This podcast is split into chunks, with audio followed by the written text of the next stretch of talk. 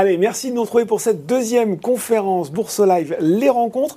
On a un petit peu planté le décor hein, en début de journée en parlant de l'inflation, cette inflation euh, forte et qui dure. Euh, on va forcément aussi euh, parler du contexte actuel dans cette conférence.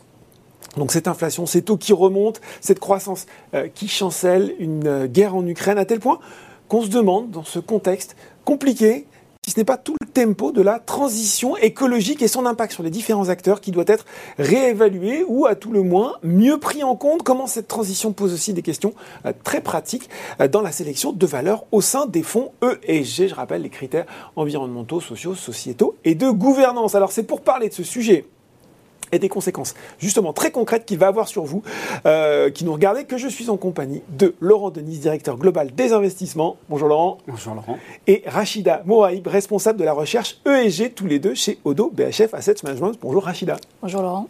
Alors, Bien sûr, si vous avez des questions, n'hésitez pas à les poser en direct. Nous essaierons d'y répondre d'ici la fin de la présentation. Euh, Laurent, j'ai un peu brossé le tableau dans mon lancement rapidement. Euh, quand on additionne tous les éléments aujourd'hui qu'on traverse comme ça, la situation, elle a l'air quand même un petit peu compliquée pour faire dans la litote. Quelle est votre analyse sur la période qu'on traverse? Certes, euh, la situation économique se détériore un peu, mais permettez-moi d'être un peu plus constructif. Ah, c'est bien. Pourquoi? Euh, Parce qu'en fait, on n'est pas dans une crise systémique euh, telle qu'on l'a connue pendant la grande crise financière en 2008. Non, cette récession, en tout cas cette possible récession, elle va être provoquée par les banques centrales. Et ça, c'est vraiment un paramètre important. Et, citons, on va dire, quatre paramètres qui sont importants pour peut-être se repositionner sur les marchés. Vous voyez que j'ai un petit peu changé d'angle, je deviens un peu plus constructif. Plus, positif qu'il y a quelques semaines. Et ça tombe bien, les marchés ont baissé hein, de 20%. Le premier, c'est la guerre en Ukraine. Bon, là, je n'ai pas de boule de cristal, je ne vais pas vous dire que ça va s'arrêter demain, c'est pas vrai. Pour autant, euh, par exemple, euh, l'épée Damoclès sur l'Allemagne, et notamment la possible rupture des approvisionnements, finalement, la, configuration est un peu plus favorable. Pourquoi? Parce que l'Allemagne a sécurisé à peu près 58% de ses approvisionnements en gaz. Et en septembre, ça sera 90%. Donc les conséquences sur l'économie hmm. sont moins fortes qu'il y a trois mois. Et ça, il faut le prendre en compte. Deuxième paramètre, pic d'inflation on, est on est proche du pic d'inflation aux États-Unis. Enfin, on s'est posé la question. Sur les biens durables, euh, les ménages américains ne vont pas acheter trois machines à laver. Euh, bon, ils en ont déjà trois. Donc, euh, évidemment, on a une problématique encore sur l'alimentaire, sur l'énergie, on va en parler, mm. mais on est proche de ce pic d'inflation. Donc, ça, c'est plutôt un critère positif. La relance chinoise côté monétaire. Mmh. Pourquoi? Parce qu'il n'y a pas d'inflation, 2% en Chine. Donc la Banque centrale a les moyens en fait d'injecter euh, des liquidités, de baisser les taux, de baisser les réserves. Et puis un stimulus fiscal qui se met en place. La Chine, ils sont un peu à front renversé par rapport à ce qu'on est en train de connaître nous. Hein. C'est exactement ça. Rappelons-nous ce qui avait été mis euh, en fait euh, sur la table mm. en 2020. 6,5% du PIB. Mm. Aujourd'hui, on est à 2%. Ça veut dire qu'il reste 4% euh, en fait qui peuvent être engagés pour relancer l'économie, pour limiter la décélération de l'économie. Et c'est une absolue nécessité. Et le dernier point, qui est un petit peu moins favorable, je dois le reconnaître, c'est une certaine complaisance des analyses par rapport à la dichotomie entre ce qu'on perçoit dans l'économie réelle, pour l'instant les carnets de commandes sont pleins, mmh. et puis cette décélération euh, au niveau macroéconomique. Il va peut-être falloir que ça, s'ajuste. Mais on a quand même deux paramètres sur quatre, voire peut-être le troisième. Pourquoi? Parce que les valorisations sont tellement basses que certaines valeurs euh, commencent à déjà prendre en compte la récession. Donc un peu plus constructif. Bon, un peu plus constructif, et ça fait plaisir à entendre. Euh, il y a quand même cette question que euh, la période inflationniste qu'on connaît est peut-être aussi le début d'une crise énergétique, et là on est aussi dans le vif du sujet, lié à la transition écologique. On voit en tout cas ce débat naître depuis quelques temps. Alors là, je dirais qu'il ne faut, faut pas confondre. Oui, il faut pas confondre. Il y a deux horizons de temps. Il y a l'horizon de temps à court terme, avec effectivement un choc de demande. Hein. Pourquoi? Parce qu'il y a un redémarrage brutal post-Covid. Et puis, en, confronté à un choc d'offres, euh, notamment la crise en Ukraine, et puis la politique zéro Covid en Chine, qui a fait des confinements et limité, euh, enfin, créé des, des ruptures dans les approvisionnements. Mais ça, c'est temporaire. C'est une inflation énergétique exogène temporaire qui devrait se normaliser. En revanche, et vous avez raison de poser la question, et le débat euh, doit, doit se faire, c'est sur effectivement le moyen terme. Parce que les sanctions, excusez-moi, mais euh, quand on les pose, euh, on met du temps à les enlever. Ça va très vite, notamment pour la Russie. Vous avez raison, et, surtout, il y a une urgence climatique. Et la réponse à l'urgence climatique, c'est euh, la euh, transition énergétique et cette volonté d'être carbone neutre en 2050. Ça nécessite des investissements colossaux et surtout, ça va faire monter le prix des matières premières. Un exemple. Euh, un, parc éolien de 100 MW. 100 MW, c'est quoi? C'est à peu près un dixième de ce que produit une centrale nucléaire. 30 000 tonnes de minerai de fer, 50 000 tonnes de béton, 900 tonnes de plastique non recyclable. Vous multipliez par 10 pour faire une centrale nucléaire. Ça signifie qu'effectivement, on va avoir une remontée euh, des prix qui va se mettre en place accompagné d'une nécessité de souveraineté mmh. énergétique. Pourquoi? Parce qu'on voit, il y a quand même une, problématique géopolitique hein, qui, qui, fait qu'aujourd'hui, on est dans une configuration où vraisemblablement, on a un bouleversement majeur et donc des prix qui vont être amenés à monter. Mais attention aussi, on, est peut-être aussi, on a peut-être un troisième temps qui est le temps politique. Mmh. Pourquoi? Parce qu'aujourd'hui, la problématique, c'est le pouvoir d'achat partout. Et donc, en fait, euh, cette augmentation des prix, elle va peut-être être, euh, plus tard dans, le temps, et peut-être pas aujourd'hui. Donc, on est peut-être dans une stabilisation euh, des prix énergétiques, mais à coup sûr, les prix vont monter. Un exemple, la production de cuivre aujourd'hui, c'est 20 millions de tonnes par an. La consommation, c'est 20 millions. Et en 2030, c'est pas moi qui le dis, c'est le PDG de Trafigura, 30 mmh. millions. 50% d'augmentation en 2030, c'est demain. Autant vous dire que le, prix des métaux, voilà, et le marché du cuivre va être bien orienté, les prix vont monter, et ça pose une problématique qui est la problématique de, la, de la greenflation, l'inflation verte. Mhm. qui va effectivement affecter l'économie et la réaction des banques centrales par rapport à ça. Mais on n'en est pas là.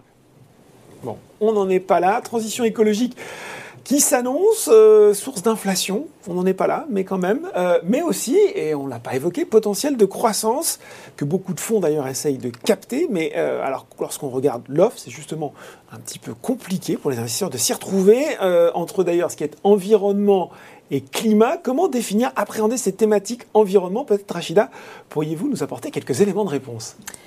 C'est une bonne question. C'est vrai qu'aujourd'hui, les, frontières entre euh, climat et environnement sont, assez euh, floues. Mm. Euh, on parle de, lorsqu'on associe le climat, on associe nécessairement le carbone. On va parler d'actifs bas carbone avec les énergies renouvelables, d'actifs de transition ou d'actifs de, solution mm. avec l'hydrogène. moi, j'aimerais revenir sur le rapport du GIEC, hein, qui nous dit quand même que la dimension, les dimensions environnementales sont de plus en plus impactantes sur le climat. Mm. Euh, et donc j'ai envie de répondre à votre question en vous disant que bah, pour nous, hein, chez Odo euh, BHF Asset Management, on, a, on, opte une, approche pragmatique, mmh. d'accord, qui est que l'environnement est transverse à tous les secteurs, euh, à tous les acteurs et à tous les secteurs d'activité. C'est pourquoi il faut avoir une approche de transition, une démarche de soutenir la transition énergétique, écologique, la, décarbonation dans son ensemble, mmh. dans notre approche durable que ce soit sur le pilier environnemental, social ou de gouvernance. Euh, Donc tout le monde est concerné, quoi. Tout le monde est concerné, et j'ai envie de même d'enfoncer le clou encore plus loin, y compris les secteurs les plus pollueurs qui auront le plus à faire dans cette transition. Euh, je prends euh, un, exemple tout simple, le, secteur du bâtiment. Mhm. Quand on, revient sur le Green Deal tel qu'il a été adopté par l'Union européenne, euh, le Green Deal, pour le secteur du bâtiment, euh, stipule qu'il faut quand même baisser de 55% les émissions euh, carbone à 2030 et être neutre en 2050. Bon, ce secteur, aujourd'hui, factuellement, il représente 40% des émissions un de CO2. Plus émetteurs, Voilà, si on combine bâtiment, construction. D'accord? Donc c'est quand même extrêmement important. bon, eh bien, pour arriver à cette décarbonation, en tout cas pour aider ce secteur à se décarboner, bah, il faut soutenir les acteurs de ce secteur. On ne va pas les exclure de nos portefeuilles parce qu'ils sont fortement carbonés. Justement, il faut les accompagner dans cette transition. Euh, je vous prends un exemple tout simple. Comment ce secteur euh, appréhende cette transition? C'est mmh. via la rénovation énergétique. Il y a un secteur euh, qui est, un, qui est une, une, mid-cap, mais que, que, je trouve très intéressante, Somfy, qui s'est positionné il y a très longtemps et qui a un peu qui a fait une mue de son business model pour aller vers et être aujourd'hui le numéro un mondial euh, de l'automation, euh, exactement, de l'automatisme des fermetures et des mm. ouvertures, et j'irais même au-delà, qui fait aujourd'hui euh, de la maison connectée avec des produits et des solutions mm. à efficience énergétique. Bon, bah, aujourd'hui, le résultat de ça et de cette transformation, c'est quoi? Factuellement, c'est 75% du chiffre d'affaires de Somfy qui est maintenant, pour lequel, qui, vient de ces, de ces, solutions durables et qui est, pour lesquelles on considère que ces, activités sont alignées avec la taxonomie européenne. Donc 75% du chiffre d'affaires exactement, est aligné avec la taxonomie taxonomie qui est la Bible de ce qui se considère euh, comme étant vert ou pas vert. Donc ça, c'est très important. Euh, et donc oui, euh, il faut soutenir et accompagner les entreprises dans cette transition, mm. et j'ai envie de dire toutes les entreprises de ce secteur. parce que ça, c'est une question fondamentale qu'on aborde. C'est-à-dire que certains fonds, et beaucoup d'ONG notamment, et aussi beaucoup d'investisseurs se disent finalement, bah finalement, euh, on ne peut pas être vert quand on investit dans du total, on ne peut pas être vert, on ne peut pas être green, tout ça c'est du greenwashing quand on investit dans des entreprises fortement émettrices de carbone. Euh, vous vous dites que euh, si, c'est possible, avec de l'exigence. Oui, alors j'ai envie de vous dire, vous savez, ça fait 20 ans que je suis dans, le, dans la finance et ça fait et à peu près autant en ESG. Et c'était déjà une question qu'on avait il y a 20 ans. Donc c'est un débat qui a une maturité vraiment différente au sein des sociétés de gestion et des solutions qu'elles proposent. Euh, parce que oui, il y en a qui ont cette optique-là, ce positionnement-là, mm. et puis un, un, positionnement qui est différent selon les clients. Typiquement, les, clients institutionnels euh, ont très tôt travaillé sur la, problématique climat. Mm-hmm. Et pour eux, euh, le climat, c'est qu'en décarbonant l'économie, c'est en allant vers une décarbonation de l'économie qu'on arrivera à atteindre les, objectifs, qu'on s'est fixés, que Laurent a mentionné.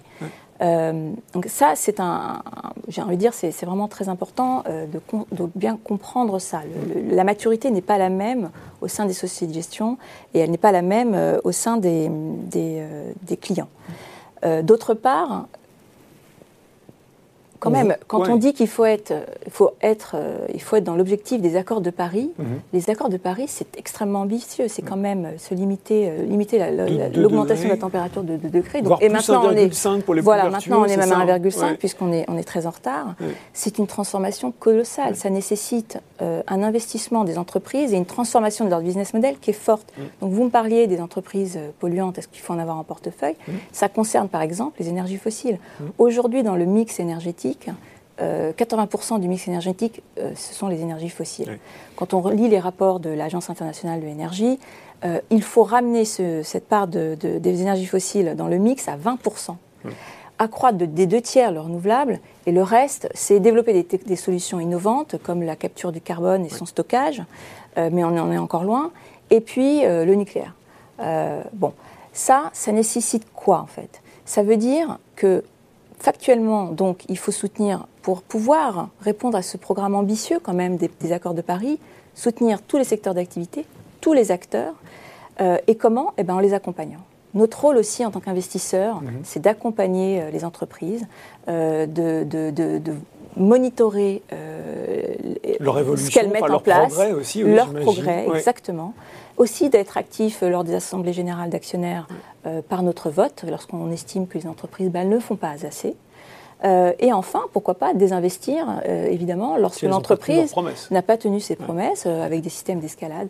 Donc voilà, non, il faut rester pragmatique. Mhm. je pense qu'il faut aussi pas perdre de vue que dans ce secteur, on a des entreprises qui ont favorisé et qui ont pris un certain virage.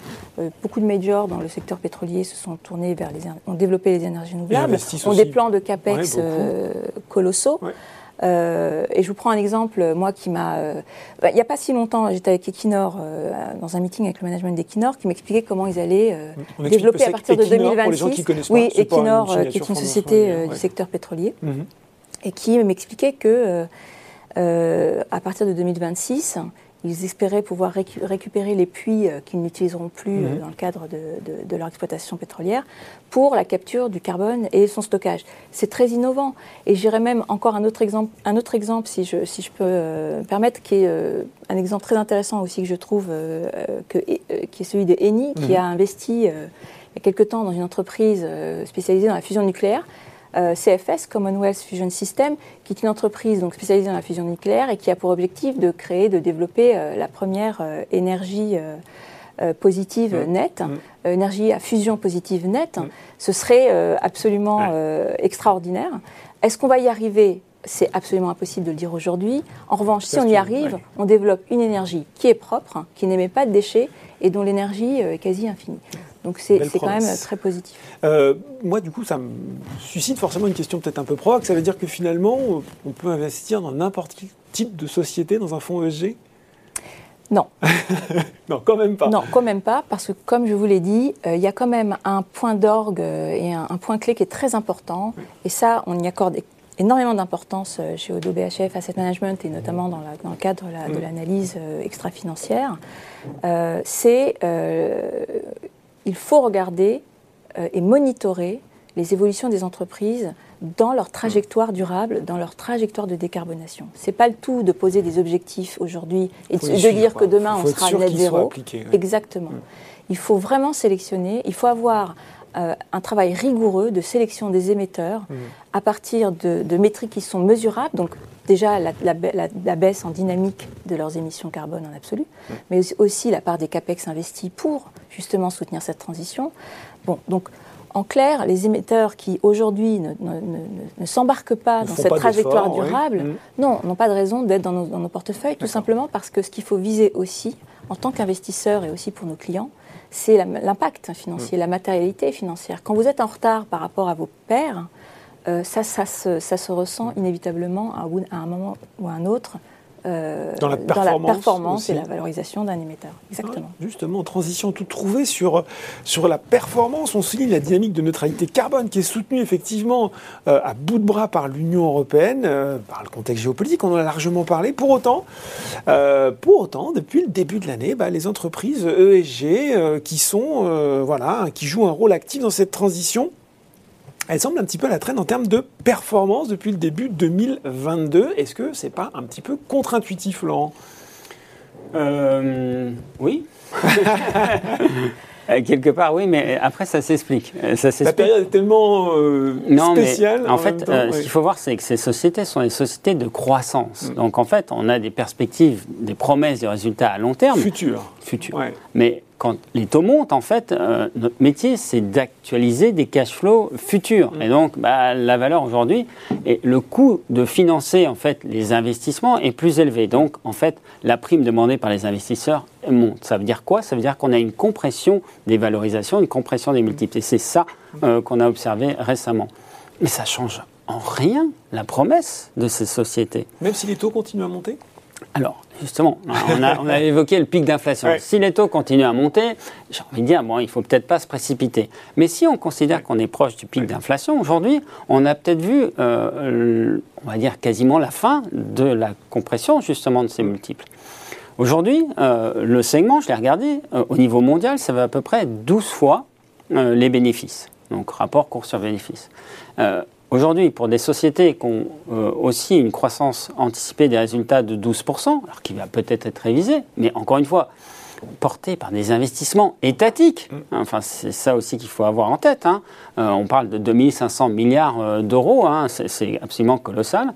Euh, ben, on peut quand même considérer qu'aujourd'hui, on a un point d'entrée assez important et des performances qui vont être justement portées par cette transition énergétique et cette nécessité de souveraineté mm. écologique. La nécessité d'avoir des inventaires de matières premières, des inventaires alimentaires pour justement préserver ces approvisionnements. Et ça, ça signifie quand même des opportunités absolument colossales qui vont se mettre en place, des sociétés qui vont disrupter euh, les secteurs. On parlait euh, de la fusion, hein, on n'est pas très loin du seuil d'ignition, très bien. L'hydrogène vert, il se met en place. On, voit qu'on a un écosystème qui se met en place mm. et, qui est très prometteur. C'est puits de carbone, c'est vraiment...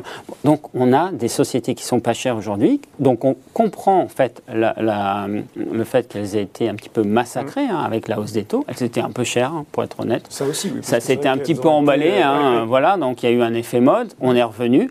Euh, la mode n'a pas changé, euh, donc mais elle est moins chère. Voilà. Donc bah, pas mal. on sort la tête du guidon et on regarde un petit peu plus. Ouais, c'est honnêtement, honnêtement, c'est un bon moment pour se repositionner sur ce segment. Bon, euh, on arrive euh, à l'issue de cette présentation. On a des questions qui sont euh, tombées. Il y en a une là que je vous livre en direct. Beaucoup de sociétés investies dans la transition énergétique écologique sont portées à bout de bras par des subventions. Ben, c'est vrai, hein, notamment on l'a vu au niveau des États. Que se passera-t-il avec la remontée des taux et peut-être la récession si les États n'ont plus les moyens de financer cette transition? Et voilà, si le robinet à financement se tarit. Je suis impressionné par la question. Ben, ah, pour, être totalement franc, euh, très technique. Euh, c'est vrai.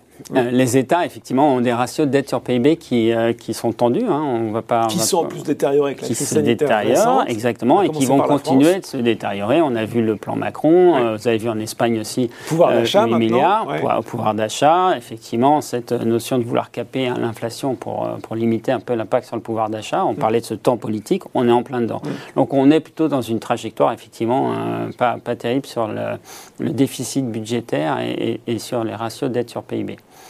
Euh, mais ce qu'il faut avoir en tête, euh, c'est que en fait, euh, l'État en fait va donner l'impulsion. Mm. Mais derrière, ce qui est important, c'est que les sociétés, le privé, prennent le relais en mm. fait de ces investissements initiaux pour aller chercher justement ces opportunités qu'on vient d'évoquer. Et c'est ça en fait, ce relais qui va garantir la mm. crédibilité. La crédibilité de euh, la tendance de la, de la, trajectoire de la dette pour les États auprès des investisseurs et la crédibilité de la rentabilité des investissements. Des solutions qu'on va. Pourquoi? Parce que enfin, l'État, honnêtement, euh, ça n'a jamais euh, produit des résultats probants. Hein, on va, on va pas se le cacher. En revanche, s'il y a ce relais des investisseurs privés, et il va arriver, il arrive, on, en a parlé avec ces sociétés hein, qui sont en train de disrupter tout, tout l'écosystème, ben c'est là la promesse, en fait, euh, justement, euh, d'une trajectoire qui ne sera mm. peut-être pas si euh, problématique. Donc, non, je suis assez confiant sur le fait que euh, le secteur privé euh, prenne à bras le corps euh, aussi cette urgence climatique. Ça reboucle sur ce que disait Rachida, tous, tous concernés, hein, tous actifs. une autre question qui est tombée avec la prise en compte de critères âgés dans un nombre croissant de fonds. On ne sait plus trop bien reconnaître les mieux disants. Comment les, reconnaître facilement, les distinguer facilement pour un investisseur individuel? Que faut-il regarder? C'est vrai que l'ESG, on en parle beaucoup depuis quelques années, à tel point que là aussi, si je me place à hauteur d'investisseur individuel, parfois difficile de s'y retrouver. Ouais. Oui, non, c'est vrai. de réponse peut-être. C'est vrai, euh, c'est vrai, c'est pas simple. Euh, après, il y a quand même quelques clés, quelques moyens pour s'y retrouver dans mhm. cette euh, jungle. D'abord, les labels. Je pense que c'est important de, quand on va pour investir dans un fonds, de regarder par exemple s'il a un label. Mhm. Les labels sont quand même une, euh, sont donnés, garantie peut-être Voilà, donnent, sont, sont, donnés par des, des, euh, des, indépendants, des organismes indépendants euh, tierces qui ont un cahier des charges très précis. Donc pour obtenir ce label, vous devez quand même respecter un cahier des charges très précis. et l'obtention de ce label, effectivement, c'est la garantie que le fonds a un process et une transparence dans sa gestion ESG, climatique, thématique, quelle qu'elle soit, qui est claire et qui a été vérifiée. Euh, donc ça, c'est un premier élément. On je rappelle peut-être, on a quoi Le label ISR Alors il y a le label ISR. Le ministère de l'économie et des finances, enfin, voilà, qui, qui, est sponsorisé, on va dire, par le ministère de l'économie et des oui, finances. Oui, qui a été d'ailleurs le premier label. Hein, euh, la France a été euh, l'origine du premier label dans, toute cette galaxie des labels ISR sur les mhm. fonds ESG. Euh, donc le label Greenfin aussi, vous avez le label belge Fabelfin. Donc Greenfin, c'est plus sur la transition écologique, ça c'est le ministère de l'écologie. Hein, Tout à fait, c'est beaucoup plus euh, sur des fonds de transition, euh, voilà, ou des fonds climatiques. et puis vous avez d'autres labels étrangers, parce que plusieurs pays se sont mis aussi à mm. faire ces labels-là, hein, mais vous avez le label Il va falloir harmoniser tout ça peut-être aussi pour qu'on s'y retrouve plus Effectivement, il est question d'un label européen. Mm. il n'a pas encore vu le jour, mais c'est toujours en discussion, et en discutant dernièrement avec des responsables du label Fabelfin, ils sont convaincus que ce label va arriver, ce qui va amener certainement une harmonisation. Euh, donc oui, voilà. Donc vous avez d'abord les labels, euh, ça c'est un point euh, important. Ensuite, vous avez une réglementation forte qui n'a échappé à personne, ah. qui est sortie entre 2021 et maintenant. Enfin, ça a commencé déjà bien avant, dès 2020. Euh, la réglementation SFDR, euh, Sustainable Finance Disclosure Regulation, qui euh, apporte, voilà, qui, mais qui quelque part est une régulation que s'est appropriée l'Union européenne et j'ai envie de dire que c'était un peu son travail d'amener un peu de régulation et de, de, de, de clarification, d'harmonisation, de langage aussi. Qu'est-ce qui est un fonds ESG Donc, vous pouvez, euh, d'où la classification article 8. Et puis, si c'est au-delà de l'ESG, c'est-à-dire que c'est beaucoup plus thématique, impact, euh, climat, vous êtes dans une autre catégorie qui sont les, fonds classifiés article 9. Et donc là, vous avez pareil un cahier des charges qui, à mon avis, alors il fait débat hein, aujourd'hui, il n'est mm. pas, il est pas parfait. Puis il va évoluer, on peut le dire aussi. Mais il va évoluer, il va se clarifier. En tout cas, il aide euh, l'épargnant à trouver quand même son chemin dans la galaxie des fonds existants. Puis j'ai envie de dire, il y a un troisième paramètre, celui-là qui est plutôt réputationnel. Hein. Mhm. il faut choisir aussi sa société de gestion, il faut bien la choisir, il faut regarder la transparence de, la documentation sur le site des, des, sociétés de gestion, comment elles appréhendent le, l'ESG, exactement. Tout ça doit être transparent. Mm. une société de gestion, et on l'a vu hein, euh, ces derniers temps, euh, euh, lorsque l'on travestit ou, qu'on n'est pas complètement transparent dans mm. ce qu'on fait, bon, le retour de bâton est immédiat mm. et peut-être même très violent. Donc il faut vraiment être transparent dans ce qu'on fait et surtout faire ce qu'on dit et dit et, dire ce, qu'on fait. Et faire ce qu'on dit, c'est ça. Ça, c'est crucial. Sinon, là, vous perdez vos clients et, vous perdez complètement votre, votre, votre, crédibilité, votre réputation. Euh, ça, c'est très important. Bon, et eh bien voilà, en tout cas, euh, une conférence euh, où on est parti d'un contexte assez tendu, assez compliqué, mais finalement assez optimiste sur cette transition écologique. Merci à tous les deux d'avoir pour nous présenté cette transition écologique et les opportunités d'investissement finalement qu'elle recelait. Merci. Merci à vous. C'est fini pour cette conférence Bourse Live, mais restez avec nous dans 15 minutes. Une nouvelle conférence commence. Ce sera une société à la loupe, ce sera Villemorin. A tout de suite.